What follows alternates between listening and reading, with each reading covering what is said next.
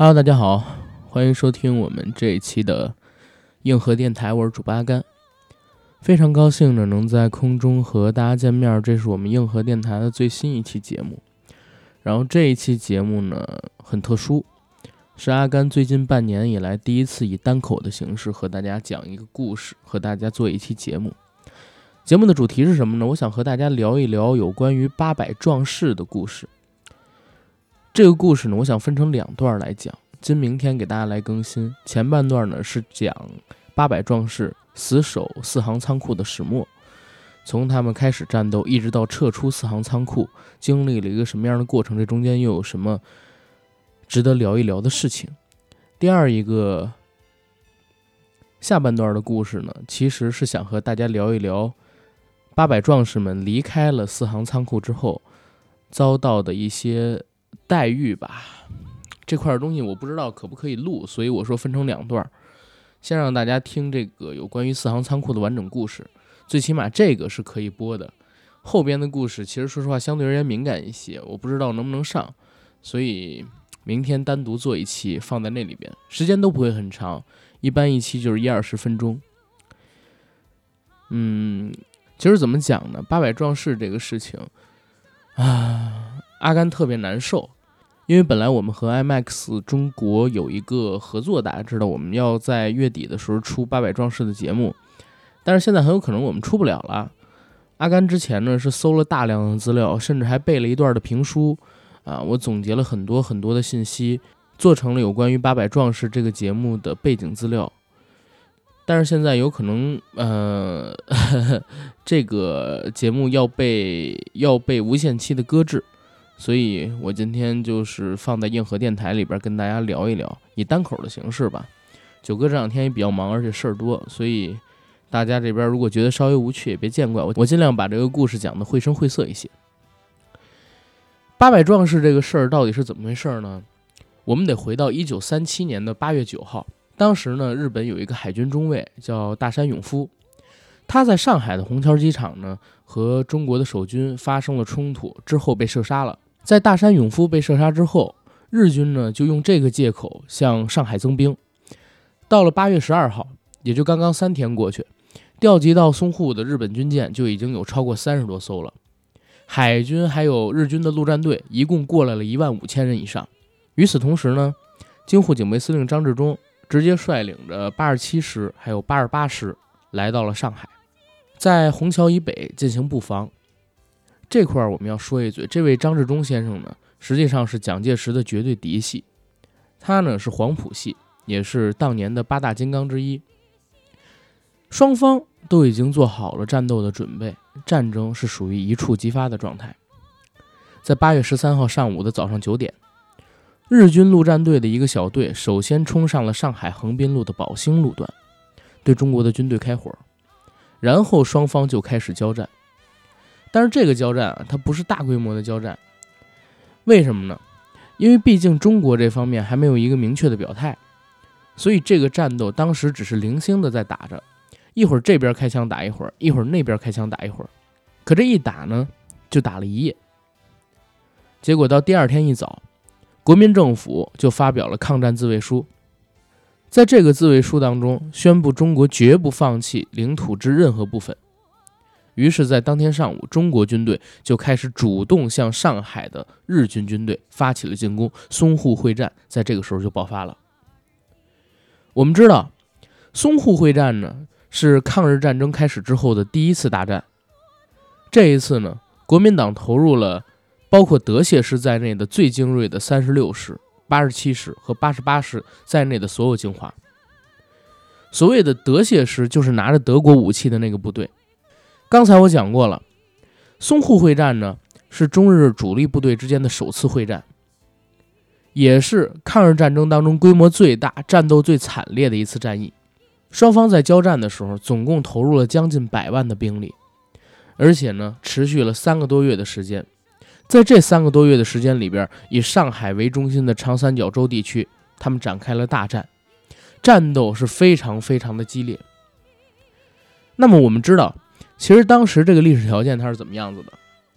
蒋介石呢，虽然统一了中国，但是他手下的那些兵是属于各个派系的各个军阀所带领的，几次裁军都没有裁下去。所以这个时候，也就是淞沪会战的时候，出动的军队不一定全都是中央军，不完全是吧？不完全都是中央军，还有其他各个各种各样派系的各种各样军阀他们手里的部队。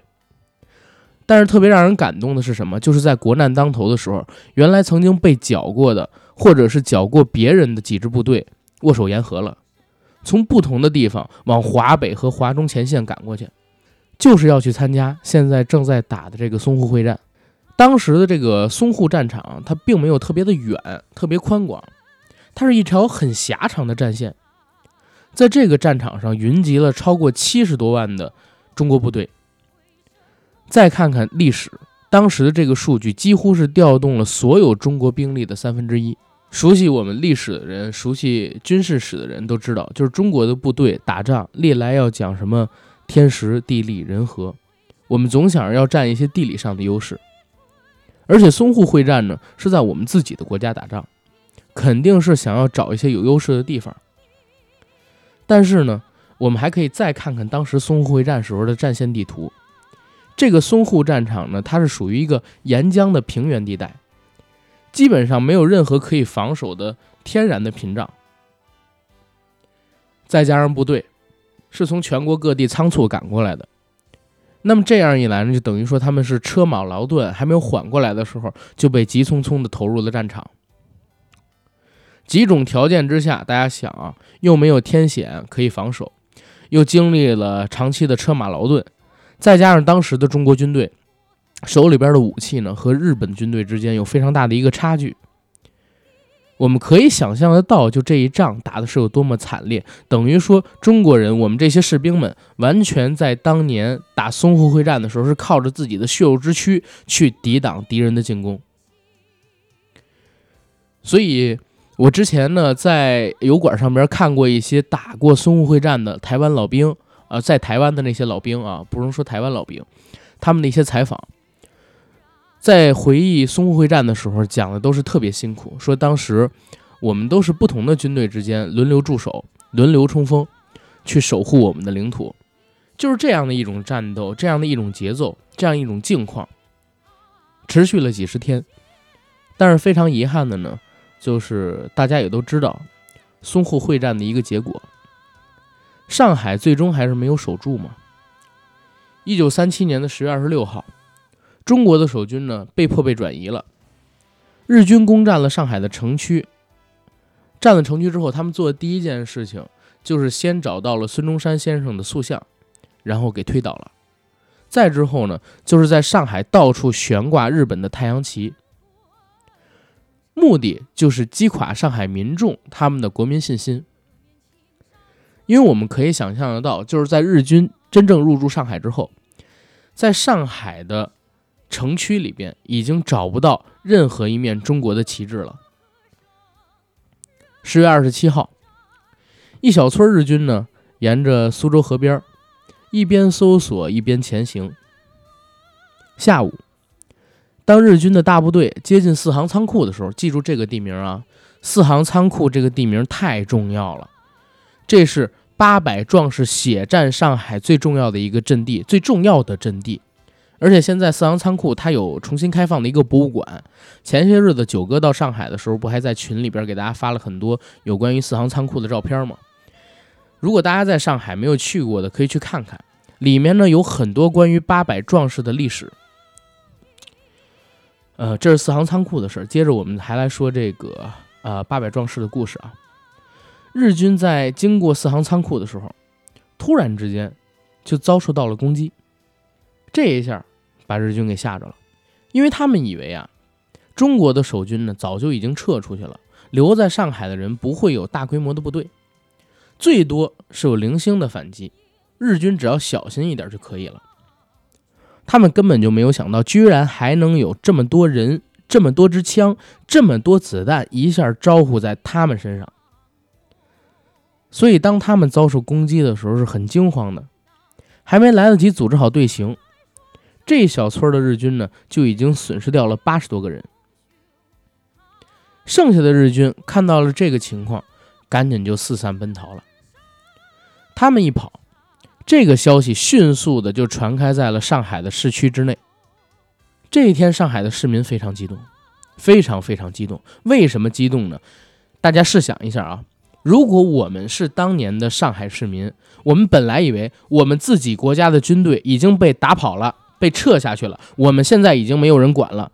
但是我们没想到，就在上海的境内还留着这样一支部队，或者说我们还不知道有多少部队存在这一块儿，我们还没有被放弃，我们有希望，我们还能继续抵抗下去。上海依旧是属于中国人的领土，所以当时八百壮士这个事情的意义，并不像大家所看到，它只是一个小村的战斗部队死守这么简单。当时上海的人民是非常非常激动的。这支部队为什么会在四行仓库？他们在这儿又有一个什么样的死守意义呢？我们在这儿跟大家说一下。一九三七年，在日军全面侵华之后，国民党政府呢就向当时的国联呼吁制止日本的侵略。这块呢，有的朋友可能不知道国联是一个什么组织，阿甘在这儿跟大家讲一下。国联呢，有点像今天的联合国。是世界上多个国家所组成的一个组织。然后呢，这个国联在接到了国民党政府当时的一个申请跟沟通之后，就要召开叫《九国公约》的这样一个会议，签字国以及其他的远东事务有利害关系的国家都会去参加，目的就是调解中日之间的矛盾。这个会议呢，当时是要在一九三七年的十月三十号，在比利时的首都布鲁塞尔召开的。所以，我们回到刚才说的这个日期，十月二十六号的时候，大部队已经是撤出了上海，但是蒋介石希望中国上海无论如何都要有一支部队能够守到十月三十号九国公约的会议开始召开的那一天。因为如果说坚持到了那个时候，蒋公就更有希望，或者说更有嗯发言权，去在这个会议上面控诉日军的暴行，还有他们的恶劣手段。可刚才我也说过了，十月二十六号的时候，中国的守军已经被迫在上海被转移了，大的部队留不下。蒋介石当时就想着，我们起码留下一支小的，挑来挑去，挑来挑去，就挑到了五二四团。当时呢，五二四团的团长叫做谢晋元，他也是刚刚被升为团长的，然后就接到了这个任务，任务是八十八师的师长，就是之前我说张治中带过去的八十八师。师长孙元良的命令内容就是告诉谢晋元说，你要带着部队死守上海最后的阵地，第一，吸引日军；第二，掩护闸北地区的友军撤退；第三，撑到十月三十号。我们现在回过头去看，这是一个什么样的命令？这是一个你掩护我先撤的命令。我们知道，无论是在电影里还是小说里边，尤其是前些年集结号，大家也知道那是怎么回事啊？就是那个呃，叫胡军，对，跟张涵予一起吃了顿饭，喝了点酒，把张涵予的部队给忽悠在当地，他们先撤了。张涵予的部队是一个什么样的结果？大家也都看到了，这是一个必死的命令啊！无论电影里、小说里还是现实生活当中，会是一个什么样的结局，我们都知道，一定惨烈是逃不开的，这是一个死命令。但是谢晋元呢，还是把这个命令给接了。为什么？因为他是一个有良心、有血性的中国军人，他是在抗日战争的战场上接到的这个命令。那为什么谢晋元的部队？要选择在四行仓库驻守呢？因为四行仓库有几个优势。第一，这个仓库呢比较高大，同时比较坚固，是当时上海比较有名的一个仓库啊。因为上海没有什么天堑可以让军队去进行驻守，在城区里啊，所以四行仓库可以算得上是天然优势。就借着这个优势，可以在这儿进行驻守，因为它易守难攻，这是其中一个点。但比它更重要的一个点是什么呢？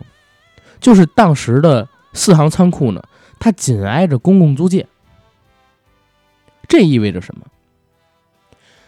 节目刚开始的时候，我跟大家讲过，日本人为了保证他在国际上不被其他的国家去斥责，不被其他的国家制裁，因为蒋公他们也在使劲儿嘛，所以他在最初侵华的时候。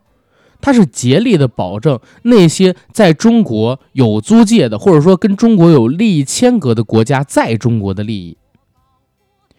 所以租界这个事儿，一般日本人他不会去碰，更何况一九三七年的时候，这是抗战的初期，所以选择这个地方也是有着一种心理战的因素，就是国军在堵日本兵，他不会拿特别特别凶狠的炮火去轰炸离租界特别近的地方。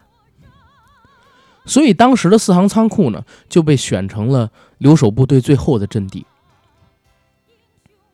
十月二十六号，大部队撤离的时候，在深夜里，团长谢晋元和营长带着四百多个兄弟退守四行仓库。当他刚到这个仓库的时候呢，当时有英租界的士兵就问说：“你带了多少士兵来啊？就在这守着。日本兵有多少？你知道吗？”谢晋元呢，为了怕自己说的这个人数太少，遭人欺负，所以他强硬着喊出来说：“我们有八百人。”结果，谢晋元和他的兄弟们就得以在四行仓库驻守了。第二天，十月二十七号，就像我刚才讲的一样，他们袭击了一小撮到四行仓库这边来巡逻前进的日军。剩下的没死的这些日军呢，就赶紧回去报信儿。紧接着，敌人的增援部队就来了。在血战四行仓库这个故事最开始打的时候，敌人的进攻火力是很猛的，各种突击部队轮番上阵，二十四小时不断的冲击。但是八百壮士这边呢，虽然面对着敌人如此强猛的攻击，却依旧是守住了，因为他们手中的武器也不差。而且还有四行仓库这个易守难攻的天然优势。为什么说八百壮士当时的武器不差？因为谢晋元在接受到这个命令之后，实际上呢也接受到了一定的武器给养。在当时的团队里边，有三挺重机枪，这个重机枪非常厉害，上一次子弹就是两百五十发。一下子打出去，对敌人的伤害是非常猛的，所以攻击力很强。另外，除了这个三挺重机枪之外，他们还有五挺捷克式的轻机枪。所以，当时的这个四行仓库的中国守军，除了没有炮弹这种重型的武器，其实呢，在士兵武器上和日军没有差太多，基本上是平齐的，火力也挺猛。那既然双方都挺猛，一个要攻，一个要守，这就出现了一个问题，就是日军发现啊，你光用人命往上去堆是没有用的，因为守军可以利用地形的元素，在你冲锋的过程中将你们全部打死。双方的这个死伤比例在最开始的时候是比较悬殊的。既然如此呢，日军就开始向自己的上级进行申请，想要动用大杀器。什么大杀器？就是坦克和大炮，然后不分昼夜的进行波浪式的攻击。因为无论是守军还是进攻的日军都知道，一旦炮弹开始使用了，真正的生死大战就要开始。那守军在没有重型武器的情况下是如何抵抗这些日军这么久的呢？在这儿要跟大家讲一下，我们过去在电影上、电视上。看到各种战役里边，中国军队在打日军的时候，都喊着什么“冲啊，杀呀，交枪不杀”，哒哒哒哒哒哒哒哒哒哒哒哒哒哒哒哒哒，这样的音乐，所有的军队都非常的勇猛，勇敢的冲到前线去杀敌。但是实际上，大家也都知道，真正在打仗的时候，你很难说军队里边所有的人。都会义无反顾的勇猛的往上冲啊，杀呀，那是很难的。他总有一部分的人是不太敢冲的。那怎么办？这些人呢，其实也不是胆儿小，毕竟他们是军人，而且当时留在四行仓库的谢晋元的部队还是有过一些战斗经验的。这些人其实很牛，他们到了战场上，不是说自己不敢冲，或者说不愿意冲，实际上就是可能说被吓着了，或者说有那么一点点胆怯。怎么解决这个问题？团长谢晋元身上带着左轮手枪，就趴在地上匍匐前进，到每一个军事工事里边，挨个检查士兵，谁不开枪，谁不往上打，你不打，你不打，我掏枪，我逼着你打，打不打？不打我就毙了你。在这种情况下，八百壮士们的战斗热情完全的被激发出来了，勇猛的杀敌。但是毕竟啊。国军这边当时最重型的武器也只是重机枪，但是对方有大炮、有战车，甚至还有坦克。坦克一过来，这给中国军队的压力是非常大的。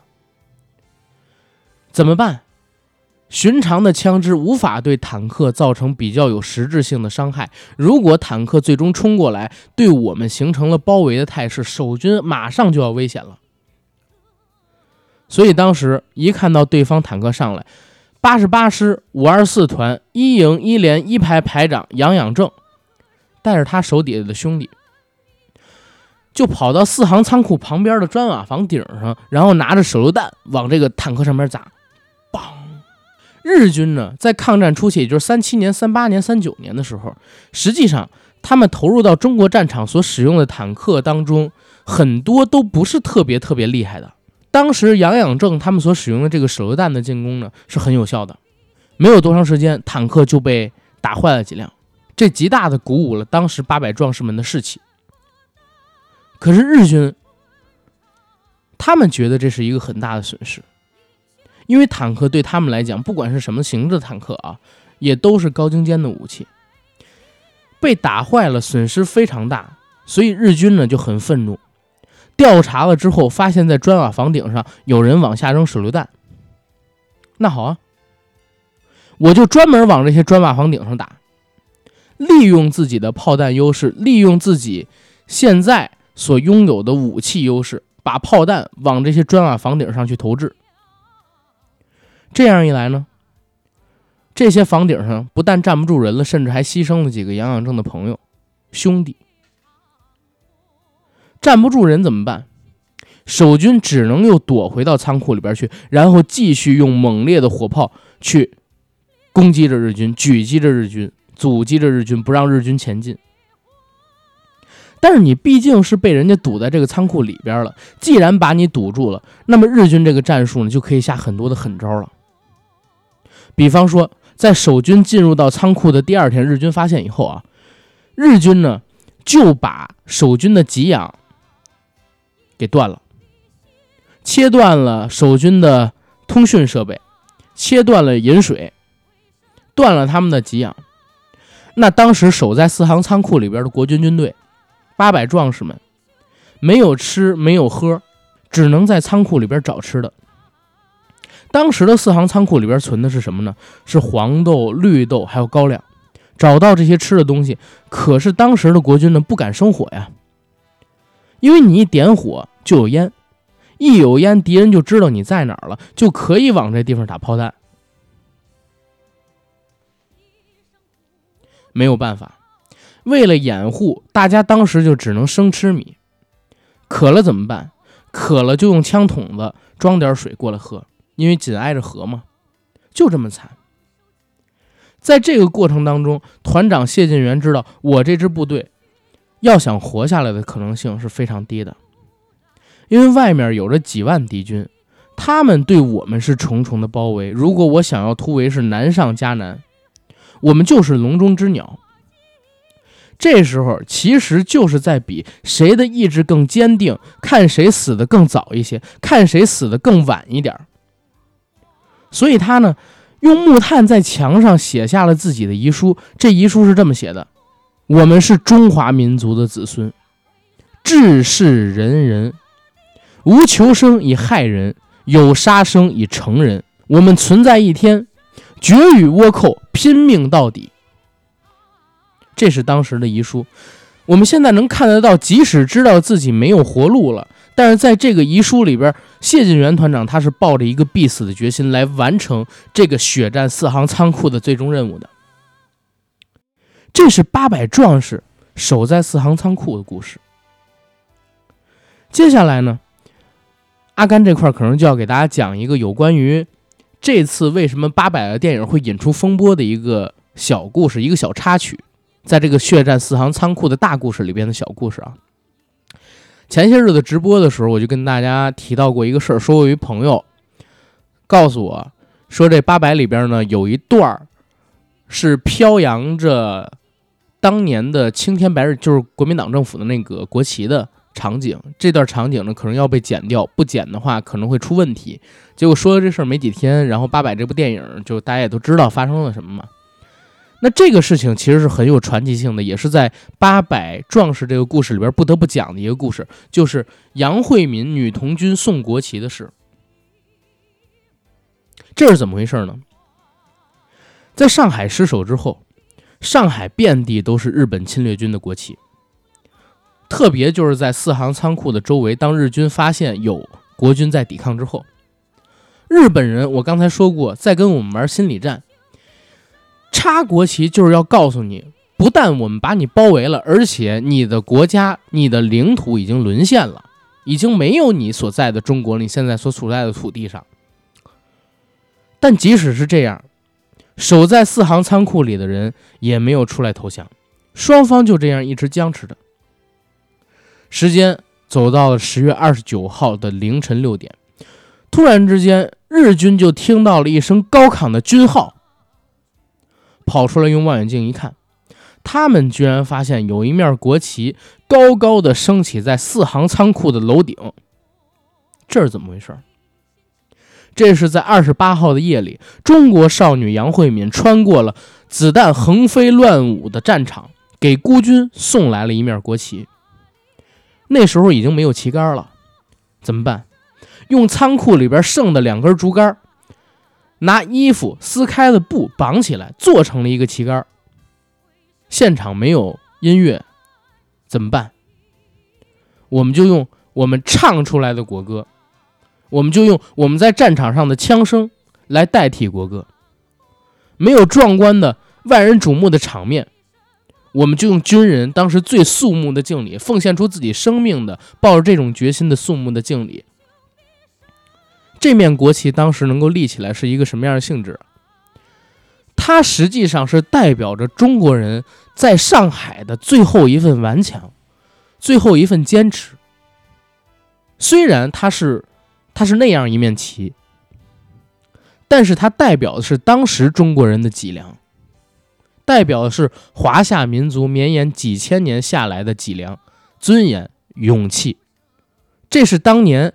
一九三七年，在抗日战争淞沪战争，上海守军已经撤退之后，在几万名日军海陆空围困之下，上海唯一一面敢于飘着的代表着中国的国旗，就这样升起来了。所以它是非常重要的一件事情，也是非常值得讲的一件事情。为什么这件事情它会引起这么大的争议？其实我我当时是非常非常纳闷的，我我也非常不理解为什么。呃，这面旗子能引起那么大的震动吧？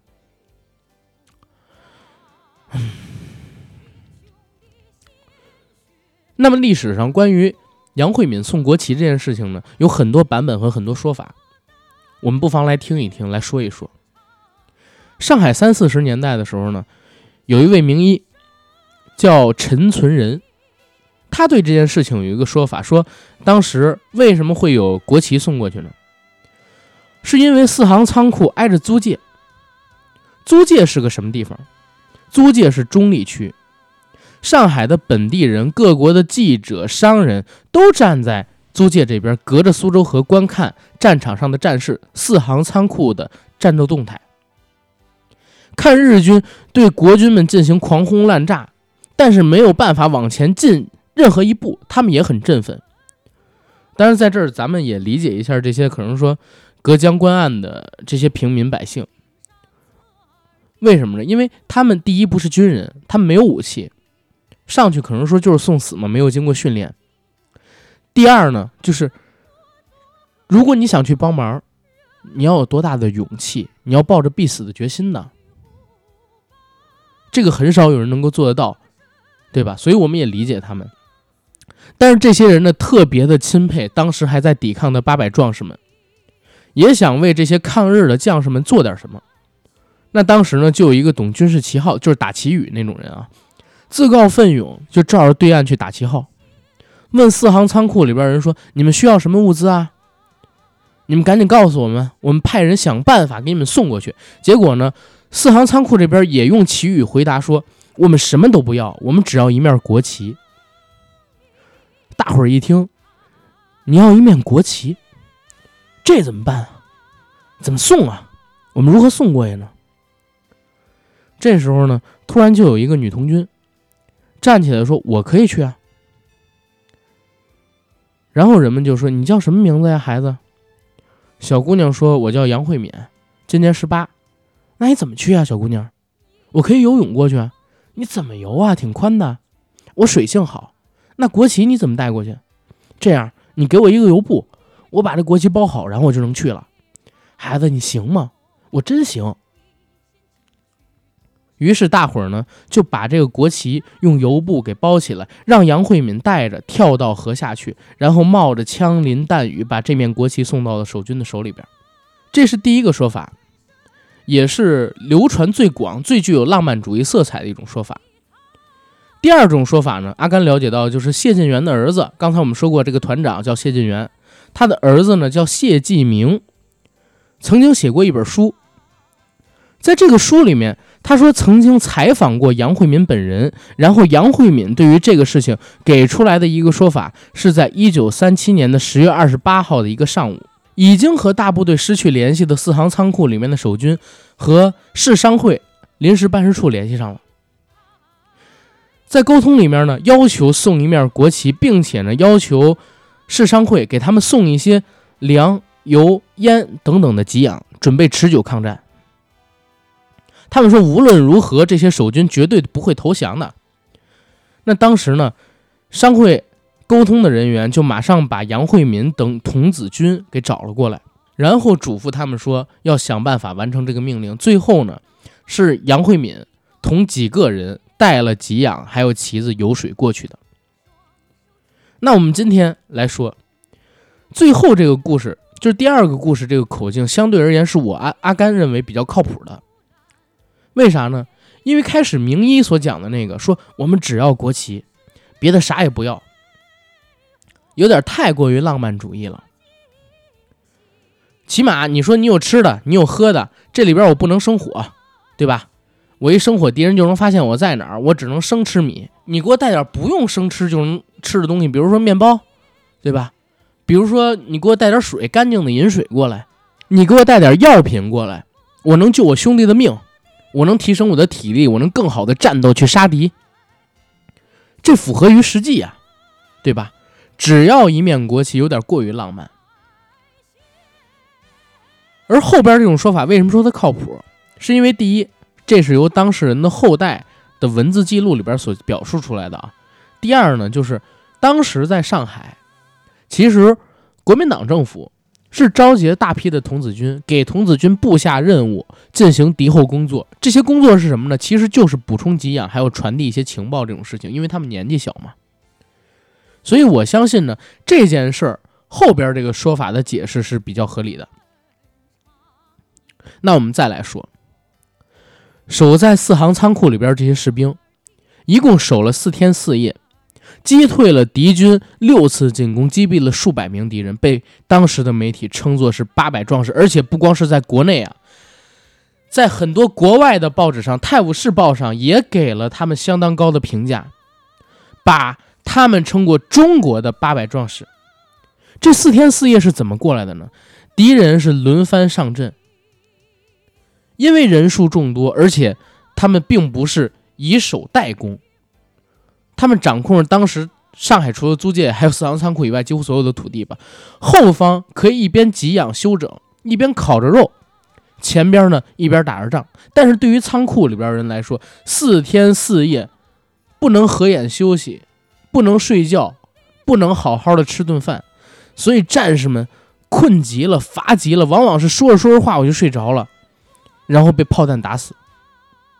每一个人的脸上都是乌黑乌黑的，彼此都认不清彼此的模样，人都已经累成这样了。可是，在这种情况之下，他们仍然是一边战斗一边修战斗工事，准备和敌人进行更长一点时间的殊死决战。最后，在十月三十号，战士们最终撑到了十月三十号，九国公约召开的那一天。统帅部命令八百壮士们可以撤退了，可以退入到公共租界当中去了。虽然可以撤退，但是对于这件事情，当时的团长谢晋元却是痛心不已。他说：“我们早就已经立下遗嘱了，我们是与四行仓库最后的上海最后的战地共存亡，租界也不是我们中国人的土地啊。”我们希望我们自己可以死的有意义，我们要死得其所。但是没办法，他最终还是带着军队退到了租界里。为什么呢？因为这个命令的下达也和当时的租界有关。因为租界找到了南京政府，和南京政府说：“说你这个战斗离我们的租界太近了，极有可能伤害到我们租界的利益，你不能在这儿打。”那当时日本人不能得罪外国。南京政府他也照样不敢，因为他这个时候蒋介石还要等着国外的那些大人物在会议上去谴责日本、指责日本的行为，让他们撤军呢。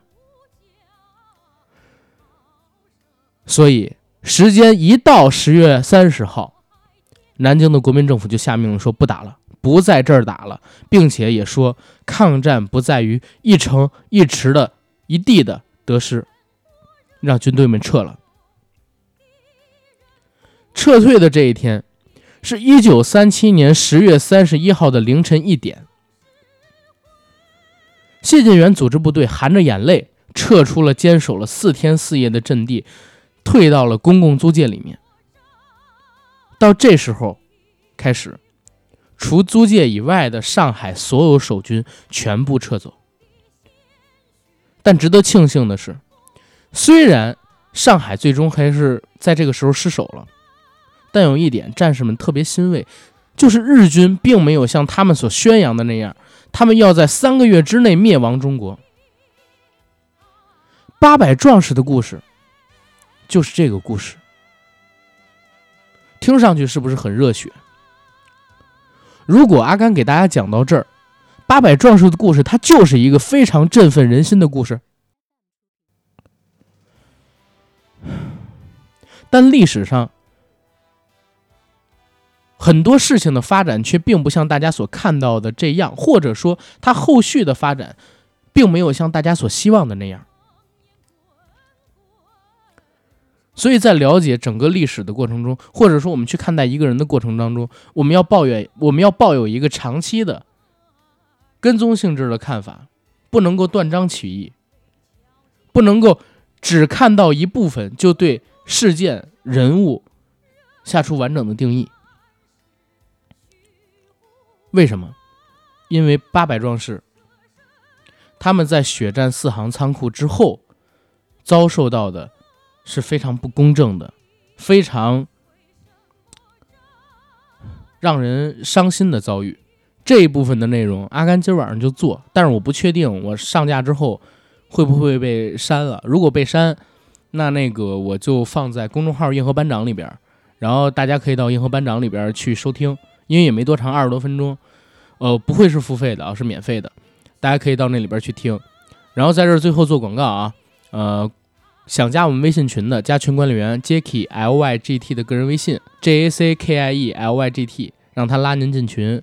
然后没有关注我们公众号的，搜“硬核班长”就行。每周一早十点我们会上啊付费节目，然后现在呢已经上到第四期，在这周一早上十点，叫做《红皮书计划》。中国外星人往事，下周一呢会上蓝皮书计划，美国外星人往事。